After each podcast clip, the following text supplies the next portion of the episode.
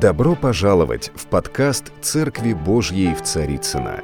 Надеемся, вам понравится слово пастора Сергея Риховского. Спасибо, что вы с нами.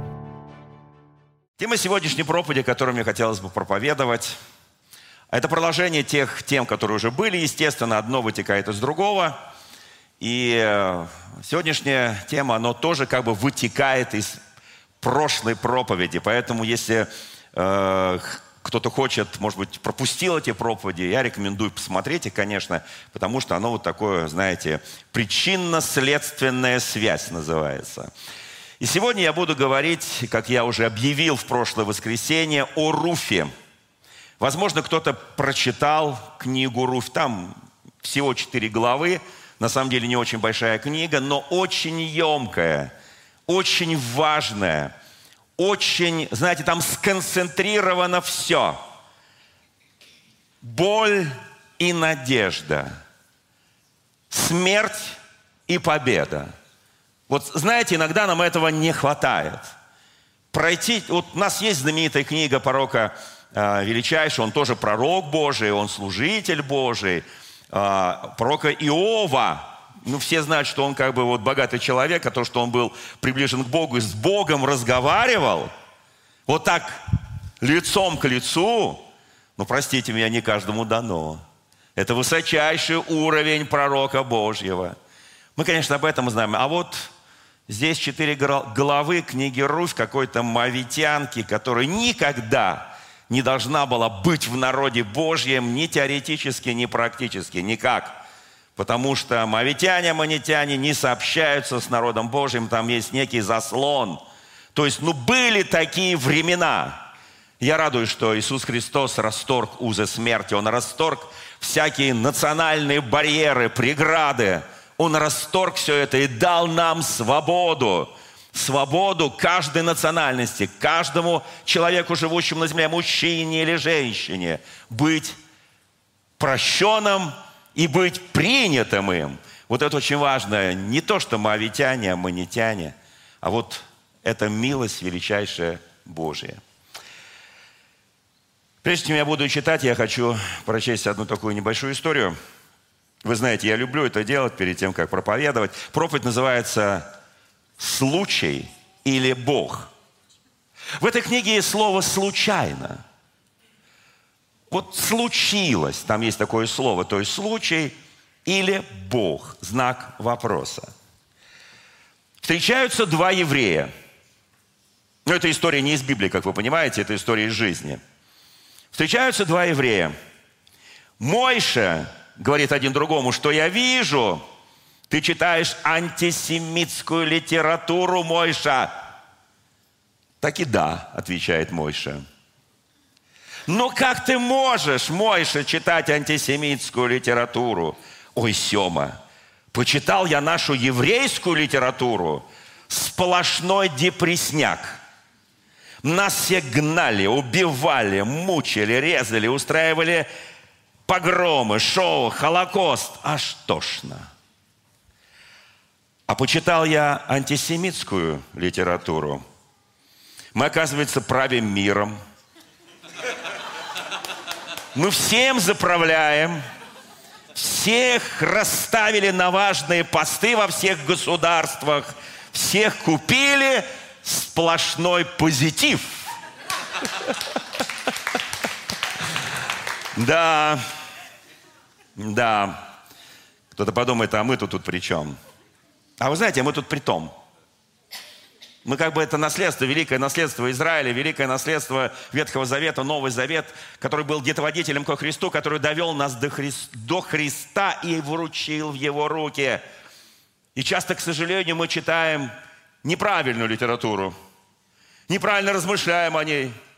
Все плохо, погромы, гнали, бьют и так далее. Читайте нормальную антихристианскую литературу – и вы поймете, что мы вообще-то великие, что у нас тоже все, так сказать, в руках. Бог нам верил. Читайте правильную литературу, читайте Библию, читайте Евангелие. Вдохновляйтесь. Вы знаете, конечно, я понимаю, жизнь есть жизнь, пути Господни неисповедимы, так у нас говорят. Поэтому и проповедь называется «Случай» или Бог, насколько они исповедимы, насколько они неисповедимы. Мы сейчас постараемся на пару примеров их посмотреть. Но запомните эту, этот диалог между двумя хорошими евреями. Запомните. Это очень важный диалог, потому что иногда мы доносим друг до друга какие-то вещи крайне негативные, крайне плохие. Вы знаете, мы как бы разрушаем друг друга, разрушаем себя – доносить то, что о чем, вот что о нас думает дьявол, например. О, ты окружил их огненной стеной, мы не можем к ним поступиться. Что, как, кому это говорил дьявол? Он говорил Богу, о ком? Он говорил о Иове. Он говорит, подступиться не могу. Вокруг все защищено.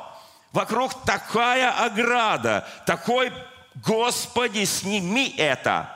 Вот так о нас думает дьявол. Вот так, когда смотрят на христианина, говорят, это же такие праведные, такие святые, это такие помазанные Божии, это такие благочестивые. Это люди, которые праведно живут со своими женами, праведно живут со своими мужьями, это которые любят детей, дети их благословляют, ну и так далее. У них все устроено, они хорошие люди, у них карьера, образование и прочее, прочее, прочее. Давайте вот этот позитив, они трудолюбивые – я уверен, что здесь сидят трудолюбивые люди. Слава нашему Господу. Потому что это основа основ христианства. Потому что это в Библии написано. Там написано, господствуйте, владычествуйте, управляйте той землей, которую Бог нам дал в благословение. Вы знаете, еще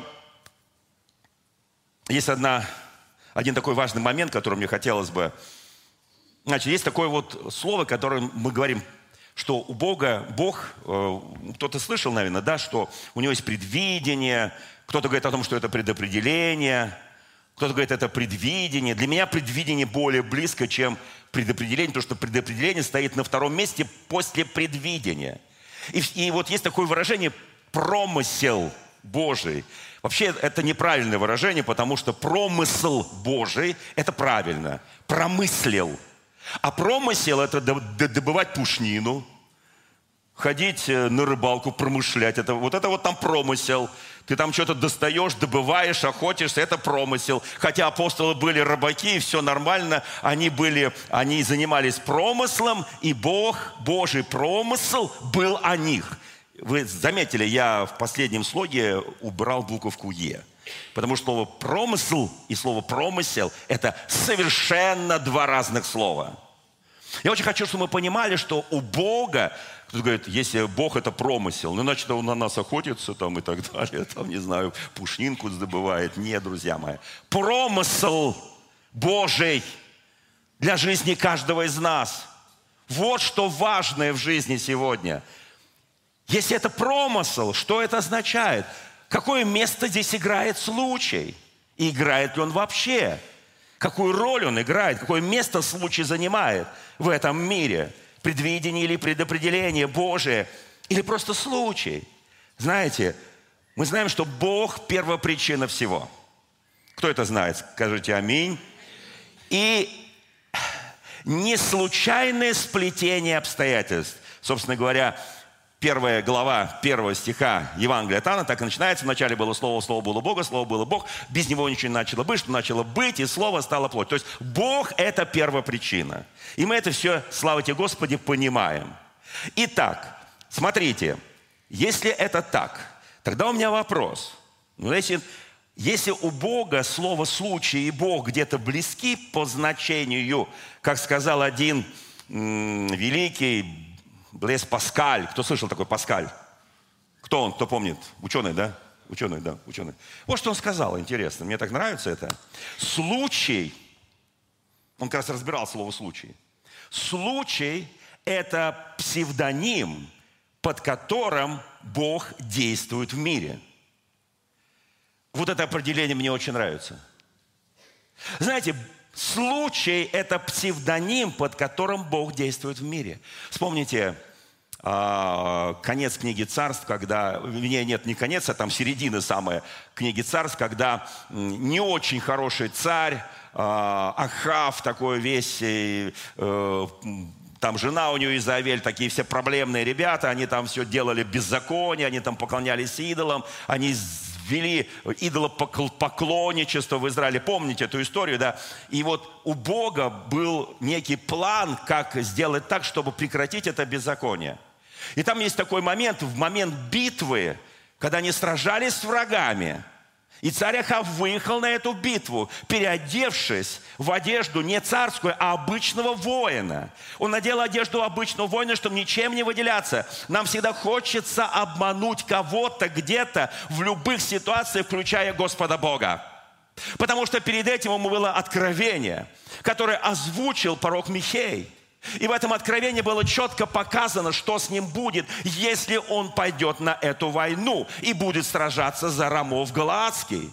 Там все показано, но царь думает, вот настолько беззаконие, оно его разум сковало, оно сделало его непрозрачным для Бога. И он уже не чувствовал Бога, что он говорит, нет, я смогу. Потому что 400 пророков говорили, иди ты победишь. Что мне этот Михей? И написано, один воин случайно, случай, натянул лук, и стрела пробила единственное место, которое не было защищено на его латах, на его броне. Единственное место, и он раненый умер к концу битвы. Там написано случайно. Вот почему Блес Паскаль говорит об этих вещах.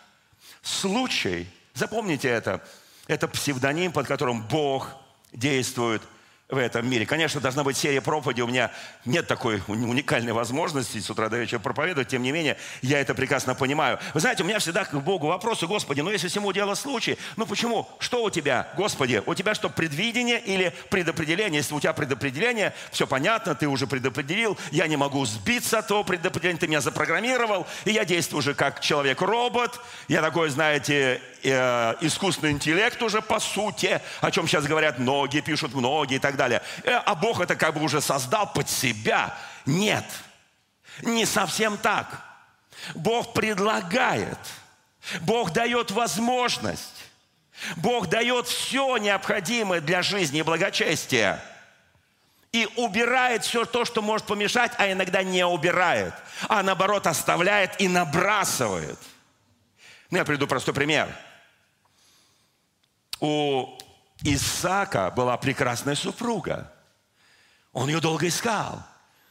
Пока жива была мама, он как бы не нуждался в супруге, потому что мама его там э, готовила, стирала и так далее. Но папа встревожился, говорит, слушай, надо, надо вообще найти ему жену. Ее искали долго, ему уже 40 лет, наконец ее находит. Кто помнит эту чудную историю, да?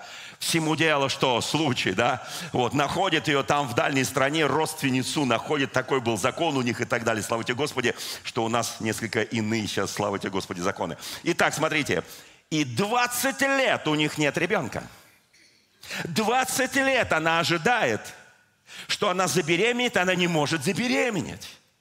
Как он трепетно к ней относился, как он ее любил. Какая была нежность в их отношениях.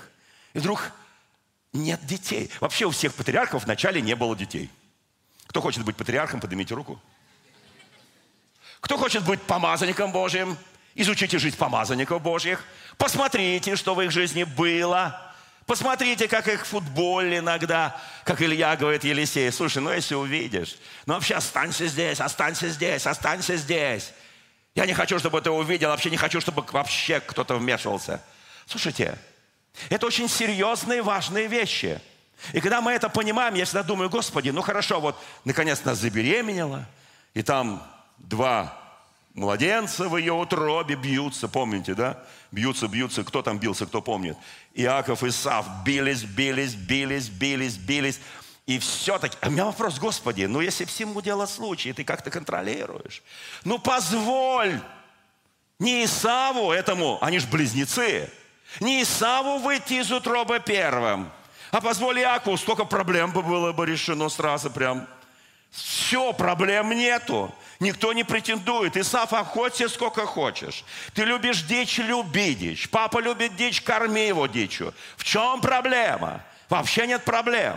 Ну зачем такие, Господи, ты делаешь сложности? Ну неужели, Господи, ты не можешь проконтролировать, чтобы первым вышел Иаков из утробы матери, только потом Исаф? Все.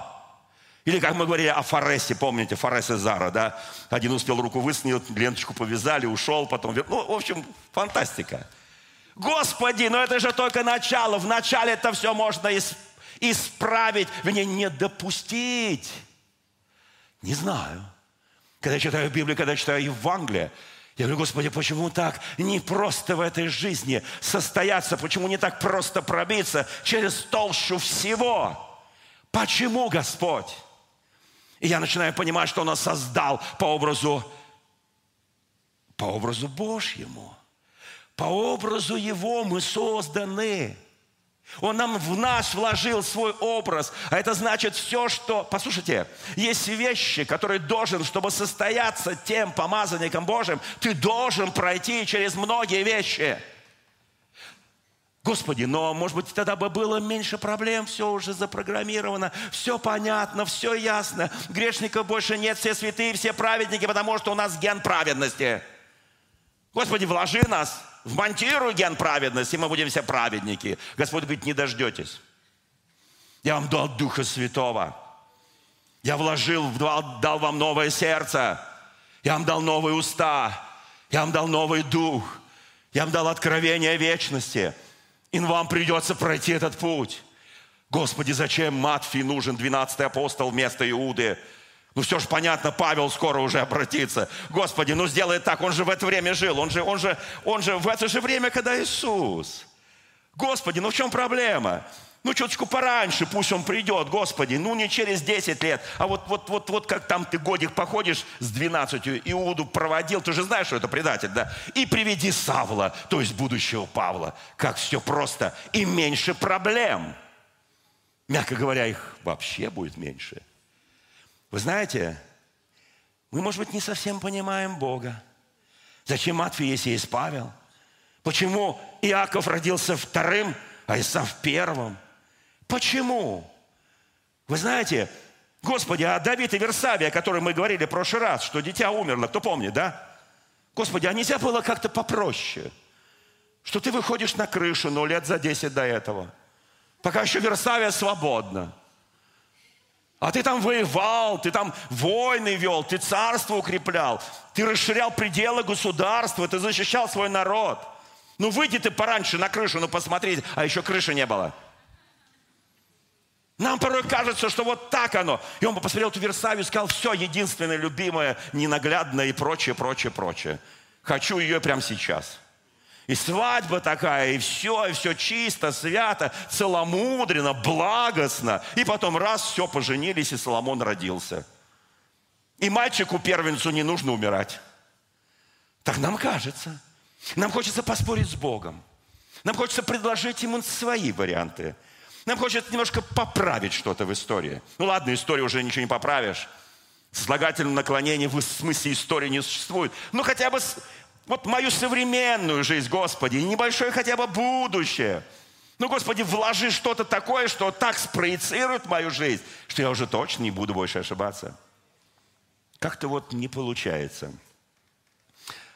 Вы знаете, сейчас э, в социальных сетях гуляет одна интересная история. Она вышла из, от одного прекрасного человека, который умеет их писать. История со смыслом. Она называется «Карандаш». Только не путайте с юмористом. Кто помнит, у нас был, кто там, Никулин. Ну, много у нас было и, э, клоунов, э, вот, и, и карандаш был среди них.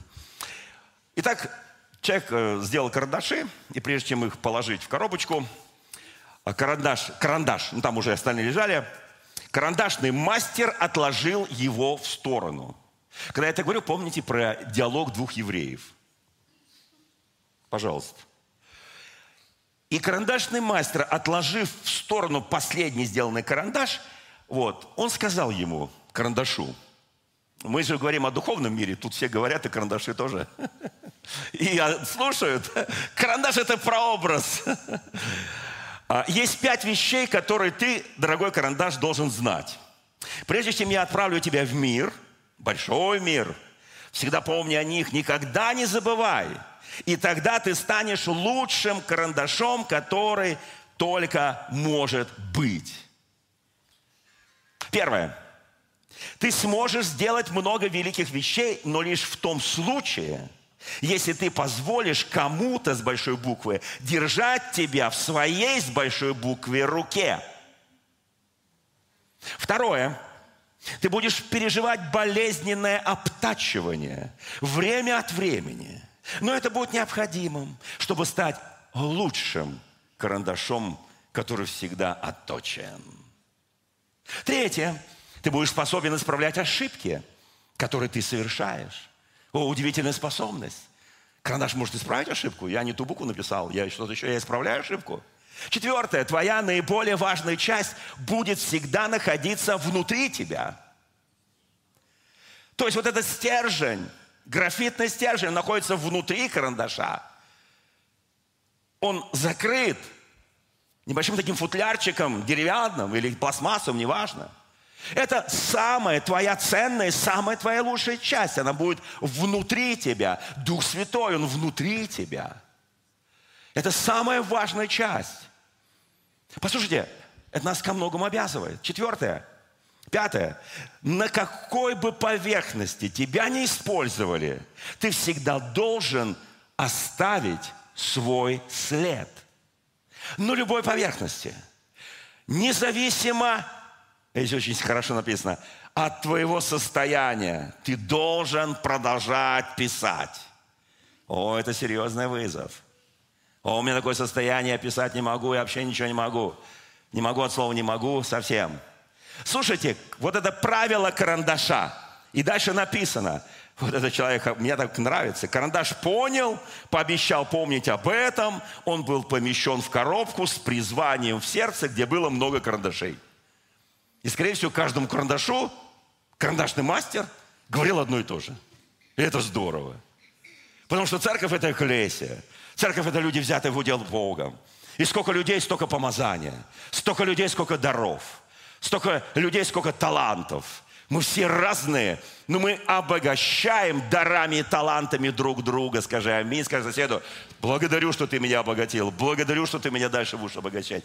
Благодарю, что ты, что ты разный. Благодарю, что ты не похож на меня. Мы все друг друга дополняем. Мы все несем это божественное помазание друг другу. Мы все... Пом... Слушайте, у меня есть такое желание, знаете, э, помолиться, что мы сегодня помолились друг за друга, так просто взяли, помолились друг за друга, там, э, так спонтанно, хаотично. Потому что, вы знаете, дарами надо делиться, молитвой нужно делиться, потому что это нельзя оставлять у себя, потому что это должно стать достоянием всех. Итак, драгоценный промысел Божий или случай, промысел Божий, или случай на промысел можно пойти на охоту, на рыбалку, там будет промысел. А здесь промысел Божий. Запомните, разницу чувствуем, да. Итак, еще раз, случай – это псевдоним, под которым Бог действует в этом мире – один священник, очень известный священник а, русской православной церкви, я со многими очень дружу, у меня есть а, долгая история отношений, долгая история дружбы. Вот что он написал по поводу случая. Он написал это в своей книге. Нет случайных встреч. Я с ним согласен. Нет случайных встреч. Или Бог посылает нужного нам человека – или мы посылаемся кому-то Богом, неведомо для нас, чтобы стать нужным человеком. Это очень сильно сказано. Мы умоляем Бога о помощи. О, Господи, помоги мне. О, Господи, я запутался. Господи, я в тупике. Господи, мне нужно принять какие-то важные решения. Мы умоляем, умоляем, умоляем – а когда Он посылает нам ее через определенное лицо, мы отвергаем ее, эту помощь, с небрежностью, невниманием и грубостью. Это не я написал, батюшка написал.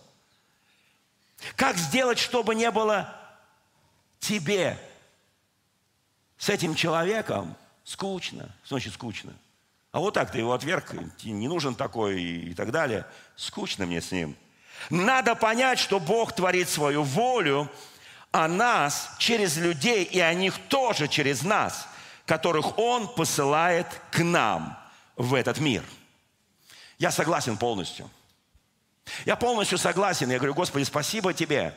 Господь, в течение нашей жизни, это уже мои некоторые мысли, расставляет нам Его силки. Кто знает слово «силки»?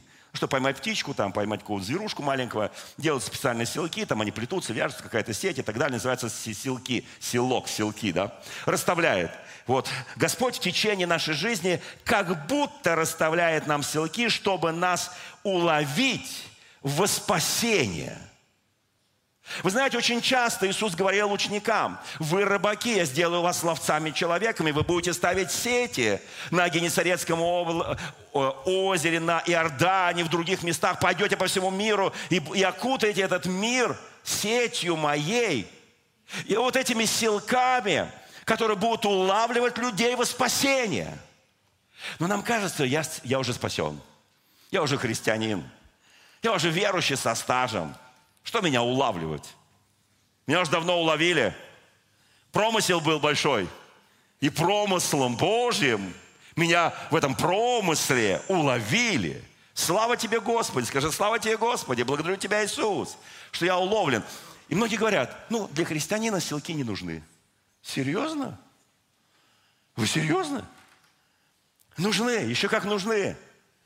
Еще как необходимы. Итак, давайте мы сейчас Посмотрим одну чудную историю.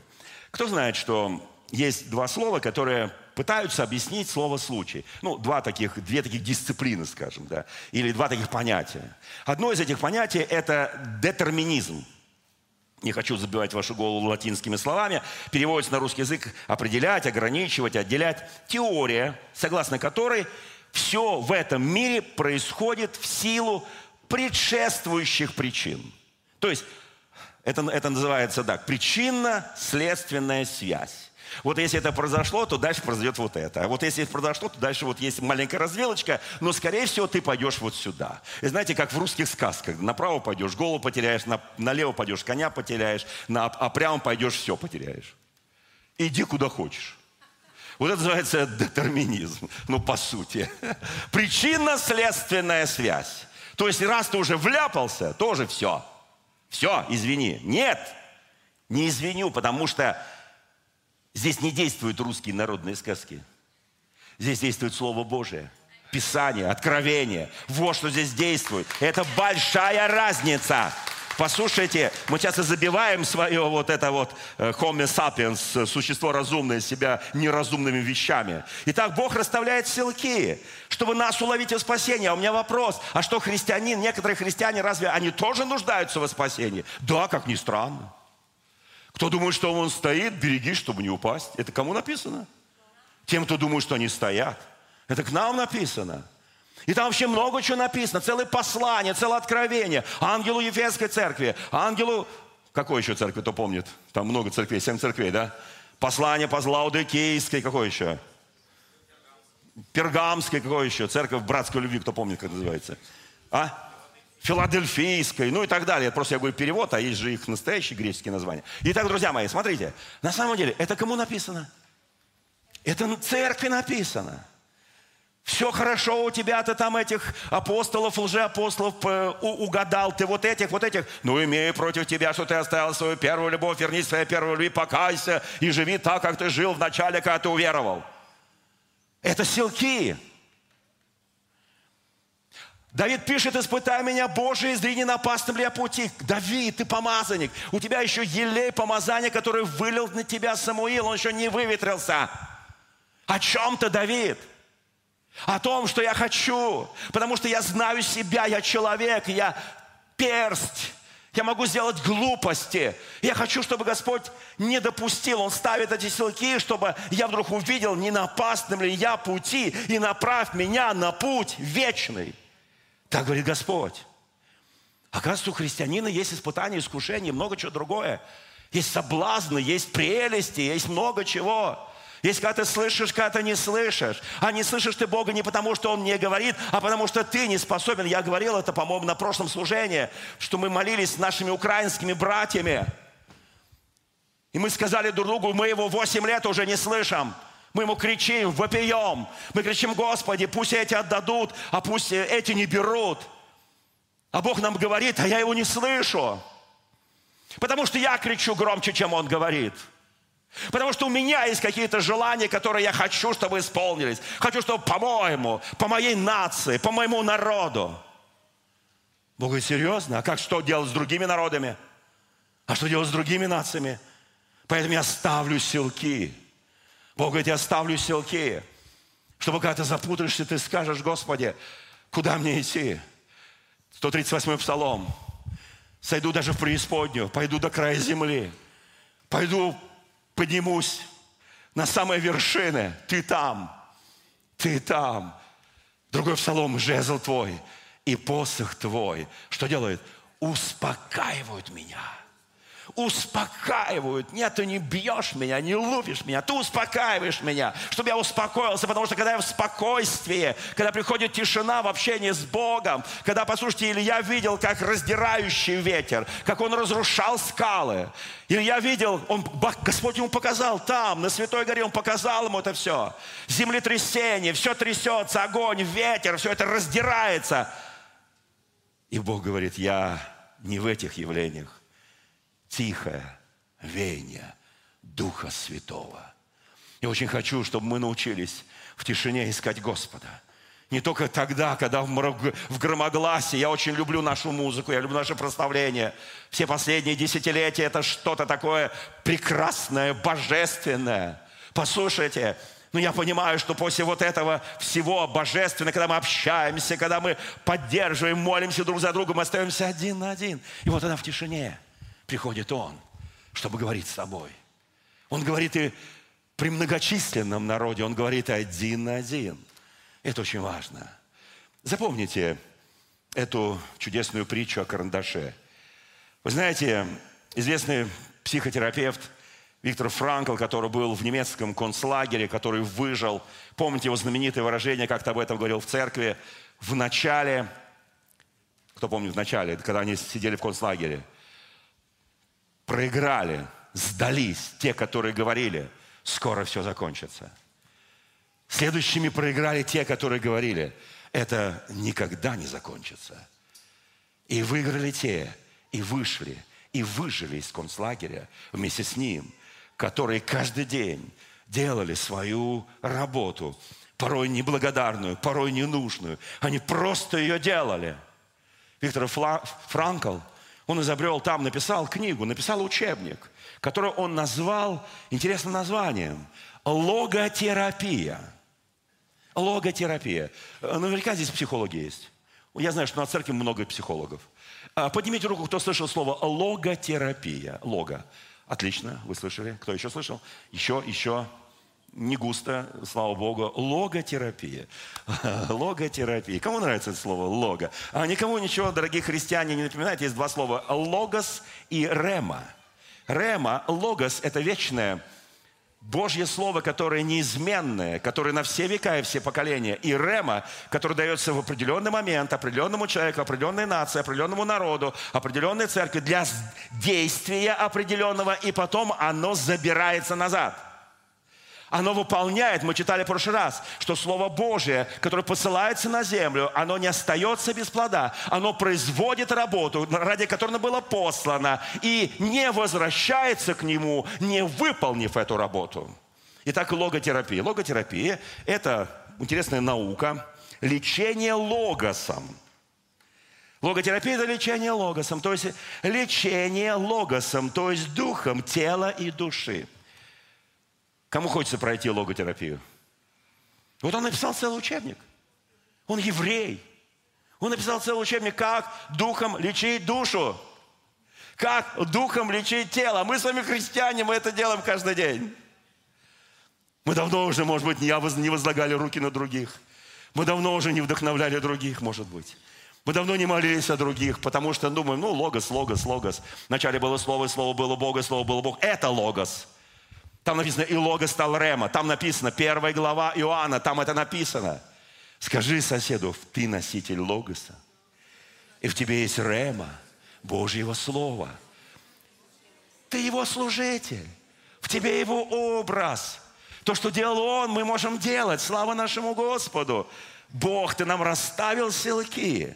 Ну а мы, как какие-то неразумные, пытаемся из них выкарабкаться – не разобравших, почему ты их поставил.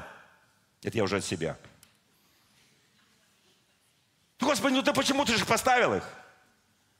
Господи, ну я не заказывал. Я не просил, а ты дал. Значит, ты заказчик. Значит, ты видишь что-то, то, что не вижу я.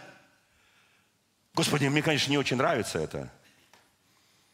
Итак, детерминизм понятно, да? Есть еще слово деизм. Кто слышал такое слово? По латыни Бог. Део – это Бог. Део. Атеизм, ну и так далее. Да. С русской транскрипцией мы меняем некоторые иностранные произношения. Вы знаете, когда приезжаешь, допустим, в Израиль, и говоришь, я хочу посмотреть Вифлеем, они говорят, нет такого города. Почему нет такого города? Потому что называется Бетлехем. А мне бы Иерусалимчику походить. Они говорят, такого тоже нет, потому что есть Джерусалим. Ну и так далее, берите любое. А мы же русские, мы же эту, эту транскрипцию на себя. И говорим, дайте нам этот город. Они говорят, нет такого города. Дайте нам вот это. Они говорят, этого тоже нет, потому что у нас это по-другому все. Нам-то мы же со своей, так сказать, колокольни все смотрим. Итак, драгоценные мои. Господи, вы знаете, слово «случай», оно интересное. Я прочитаю пару мест, не несколько мест еще написания быстро, и прихожу к книге Руфь. Надеюсь, смогу перейти.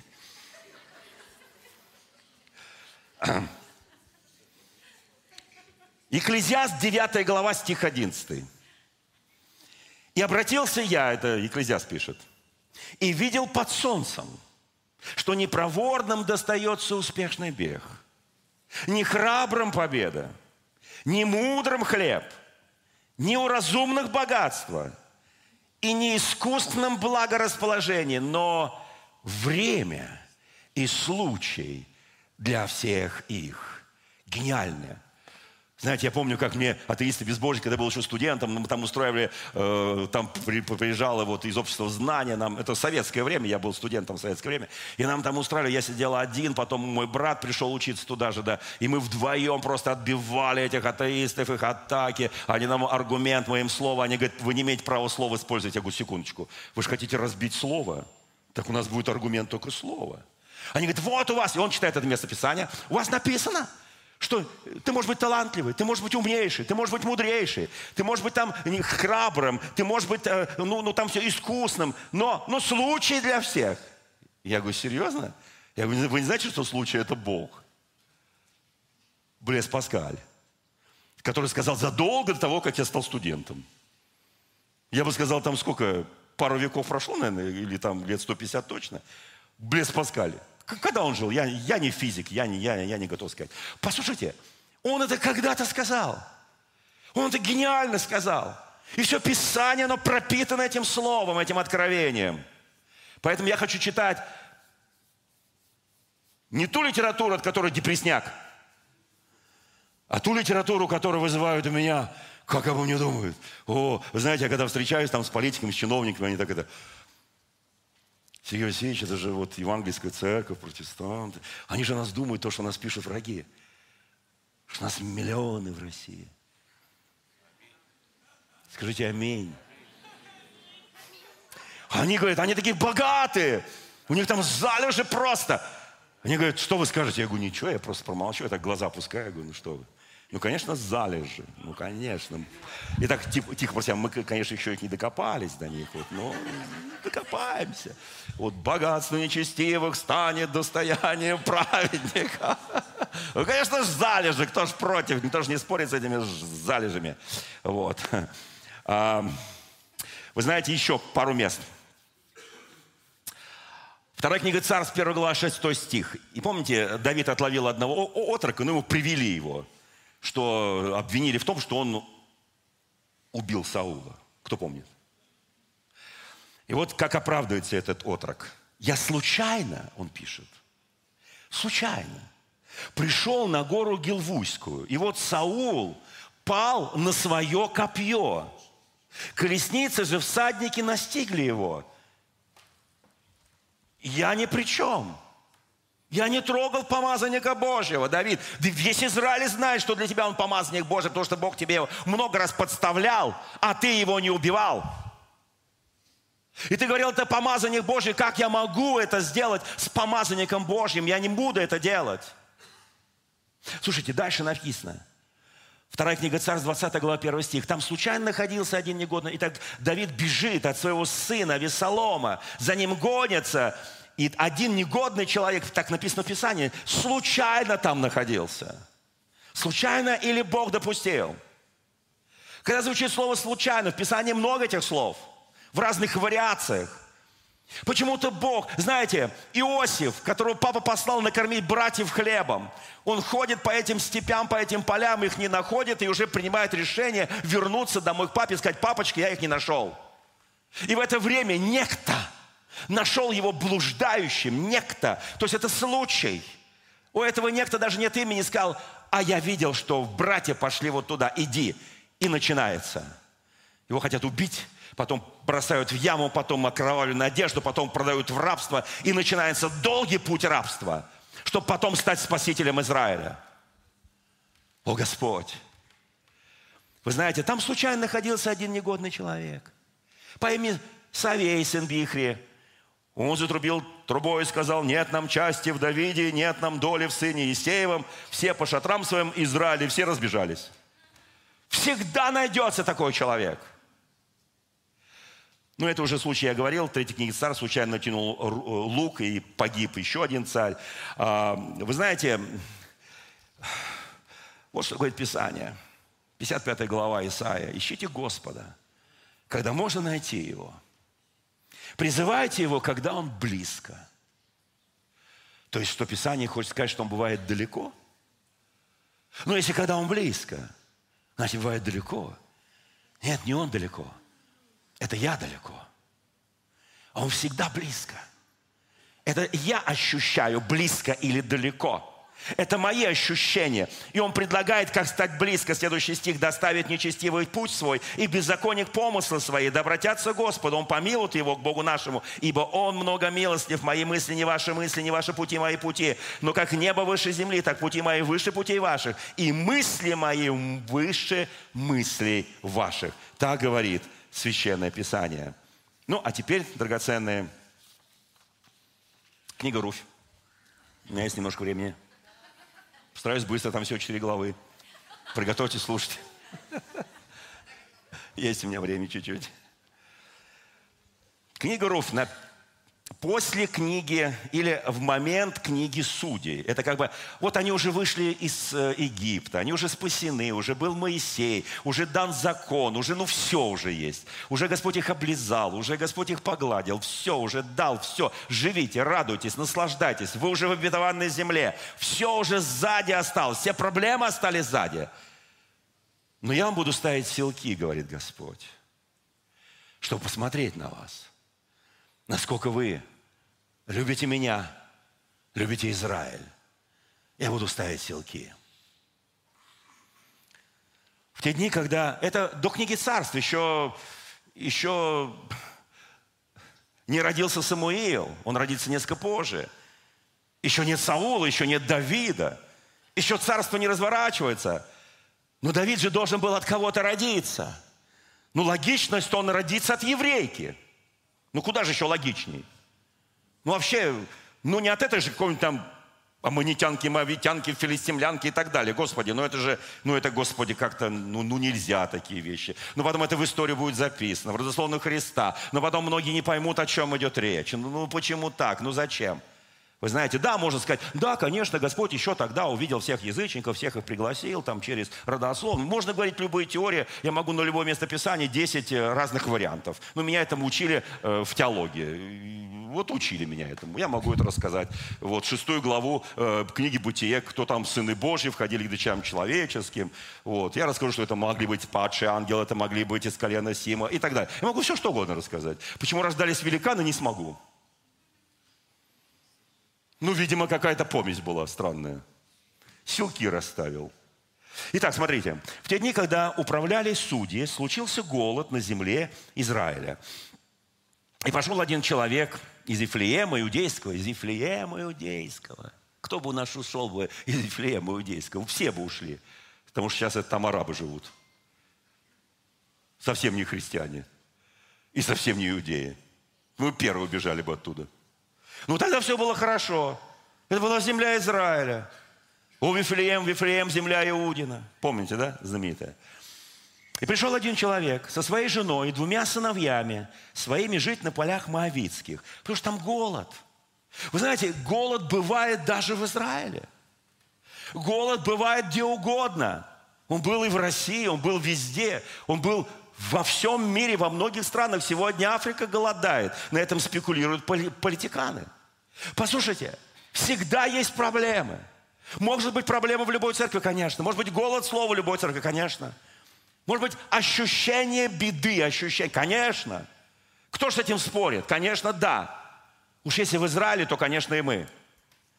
И вот написано, имя этого человека Ельмелех, жены Наимень, то есть приятное, сладкое, так переводится на русский язык. Имена двух его сынов Малох, Хелион, ну это не важно, забудьте уже их, потому что они ничего не сыграли. Как-то родились, как-то пожили, как-то исчезли. Вот и все. Знаете, есть такая загадка, знаете, да? Не рождался, кто знает, кто знаток Библии?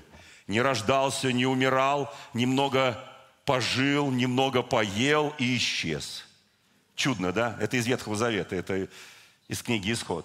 Не рождался, не умирал, немного пожил, немного поел и исчез. Кто это? Посох Моисея, змей, спасибо. Спасибо. Нет, это правда. Да, он родился в змея, съел всех змеев э, фараоновых, и потом наелся и, исчез. Все. Не было его. Чудо было, а вот его не было. Все. Стал обычным. Вот таких загадок очень много на самом деле. Но я вот о чем. Пришли они на поля Моавицкие и остались там. И умер Елемелех. Первый удар. Вы знаете, вот я сейчас прочитаю несколько стихов, поймете. Никто из нас что-то близко не испытывал. Мы говорим, Господи, ну это же Ветхий Завет. А я же в Новом Завете. Да у меня все пом... Не приведи Господи, да, может, суеверный еще немножко. Господи, муж умирает. Это, это проблема. Я уверен, что здесь сидят прекрасные сестры, которые бы не хотели, э, женщины, жены, которые не хотели бы, чтобы их мужья умерли. Я же не говорю, братья сестры, поднимите. Вы знаете, друзья, никто не хочет. Хотя некоторые могли мечтать. Он умер, и она осталась с двумя сыновьями своими. Они взяли себе жен, мавитянок, Орфа и Руфь, и жили там около 10 лет, достаточно долгий период, около 10 лет. Но потом и оба сына ее, Махлон и Хелион, умерли. И осталась та женщина после обоих своих сыновей, после мужа своего одна, с невестками. Вы знаете, за 10 лет – она потеряла мужа, она потеряла двоих сыновей. И две мавитянки, с которыми даже, ну простите меня, тогда даже сесть нельзя было вместе. Они жены, потому что они уже там жили, потому что там хлеб, там есть все. Иногда нам приходится бегать, искать, где-то покушать, где-то что-то, чего-то, послушайте, где-то получить вдохновение, ободрение. Но приходят времена, когда вдруг, внезапно, вы знаете, это что, случай – или это спрограммировано? Это детерминизм или деизм? Что это? А деизм вот что доказывает. Теория о том, что Бог после сотворения мира не вмешивался в течение событий, как часовщик, который сделал часы и больше не вмешивается в их ход. Многие деисты считают, что Бог все же влияет на события, но не управляет ими полностью. Когда они ломаются, Он их чинит. Часы ломаются, чинит. Машины ломаются, их деленчик чинит. Слушайте, мои драгоценные, я не согласен ни с одним, ни с другим. Я не согласен, потому что я знаю, что когда я обращаюсь к Нему, кто помнит небесный телефончик? Иеремия 33,3. Вызови ко мне – и я услышу тебя и покажу тебе великое и недоступное. Вот во что я верю. Я верю, когда я взываю к Нему, Он открывается. Он отвечает мне. Я чувствую, мы сегодня закончим проповедь на печальной ноте. Раз мой хороший брат вышел. Вань, начинаю молиться о тебе очень сильно, чтобы наконец-то нашел себе жену, слава Богу. Ну, как закончишь, конечно. Закончил? Брат мой. Ну ты сейчас слушай внимательно. Это, да. Но потом и оба сына ее умерли. И встала она со своими снохами, пошла обратно с полей Моавицких, ибо услышал на полях Моавицких, что Бог посетил народ свой и дал им хлеб. Так всегда бывает. И вышла она с того места, с которым жила. Обе снохи ее с ней, когда они шли по дороге, возвращаясь в землю иудейскую, Наимин сказала двум снохам своим, «Пойдите, возвратитесь каждая в дом матери своей, да сотворит Господь с вами милость, как вы поступили с умершими и со мной. Да даст вам Господь, чтобы вы нашли пристанище каждое в доме своего нового мужа. Это какая свекровь вот так будет благословлять? Это надо еще поискать такую свекровь. Не зря слово «наимень» означает приятное, вкусное. Вы знаете, и поцеловала их, но они подняли вопли, плакали. Ну, кто видел, как вот люди плачут, когда прощаются, да, 10 лет пожили вместе, плачут, прощаются, вопли. Ну, на Востоке это принято, выпиять, кричать, плакать, рвать на себе волосы, плакать, все вызывать еще, чтобы группа плакала, там все понятно, да, вот.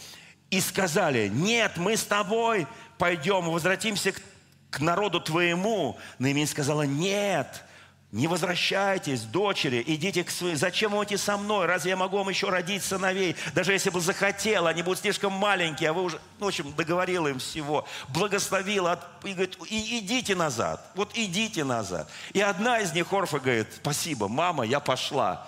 Я там уже, возможно, кое-кого заметила. А вы знаете, что в этой книге, одна из немногих книг, это я такое на следующее воскресенье такое делаю это. Женщина делает предложение мужчине.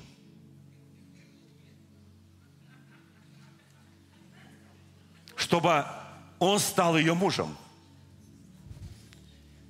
Женщина делает предложение мужчине.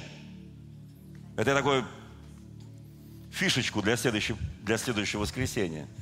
Нигде в Библии особо такого не в Евангелии, да, там, мы же мужики, мы делаем, мы посмотрели, мы полюбили, вот, бачили очи, что, кто помнит эту пословицу, что видели, да, или нет, не бачили очи-то, бачили, что там по-украински, что там, что там по-украински, да, вот, у меня жена крымчанка, поэтому, да, да, мне, а, вы знаете, очень поплакали, Орфа простилась, ушла, Руфь осталась с ней. Немин сказала Руфи, вот невестка твоя возвратилась, и ты иди. Но Руфь сказала, не принуждай меня оставить тебя и возвратиться от тебя. Но куда ты пойдешь, туда я пойду. И где жить будешь, ты, там буду жить я. Твой народ будет моим народом, твой Бог будет моим Богом. Где ты умрешь, там я умру и погребена буду. Пусть то и то сделает мне Господь, и еще больше сделает. Одна только смерть может разлучить нас. Послушай, Руфь, тесть давно умер. Свекровь вообще там, не тесть, а ну, кто там,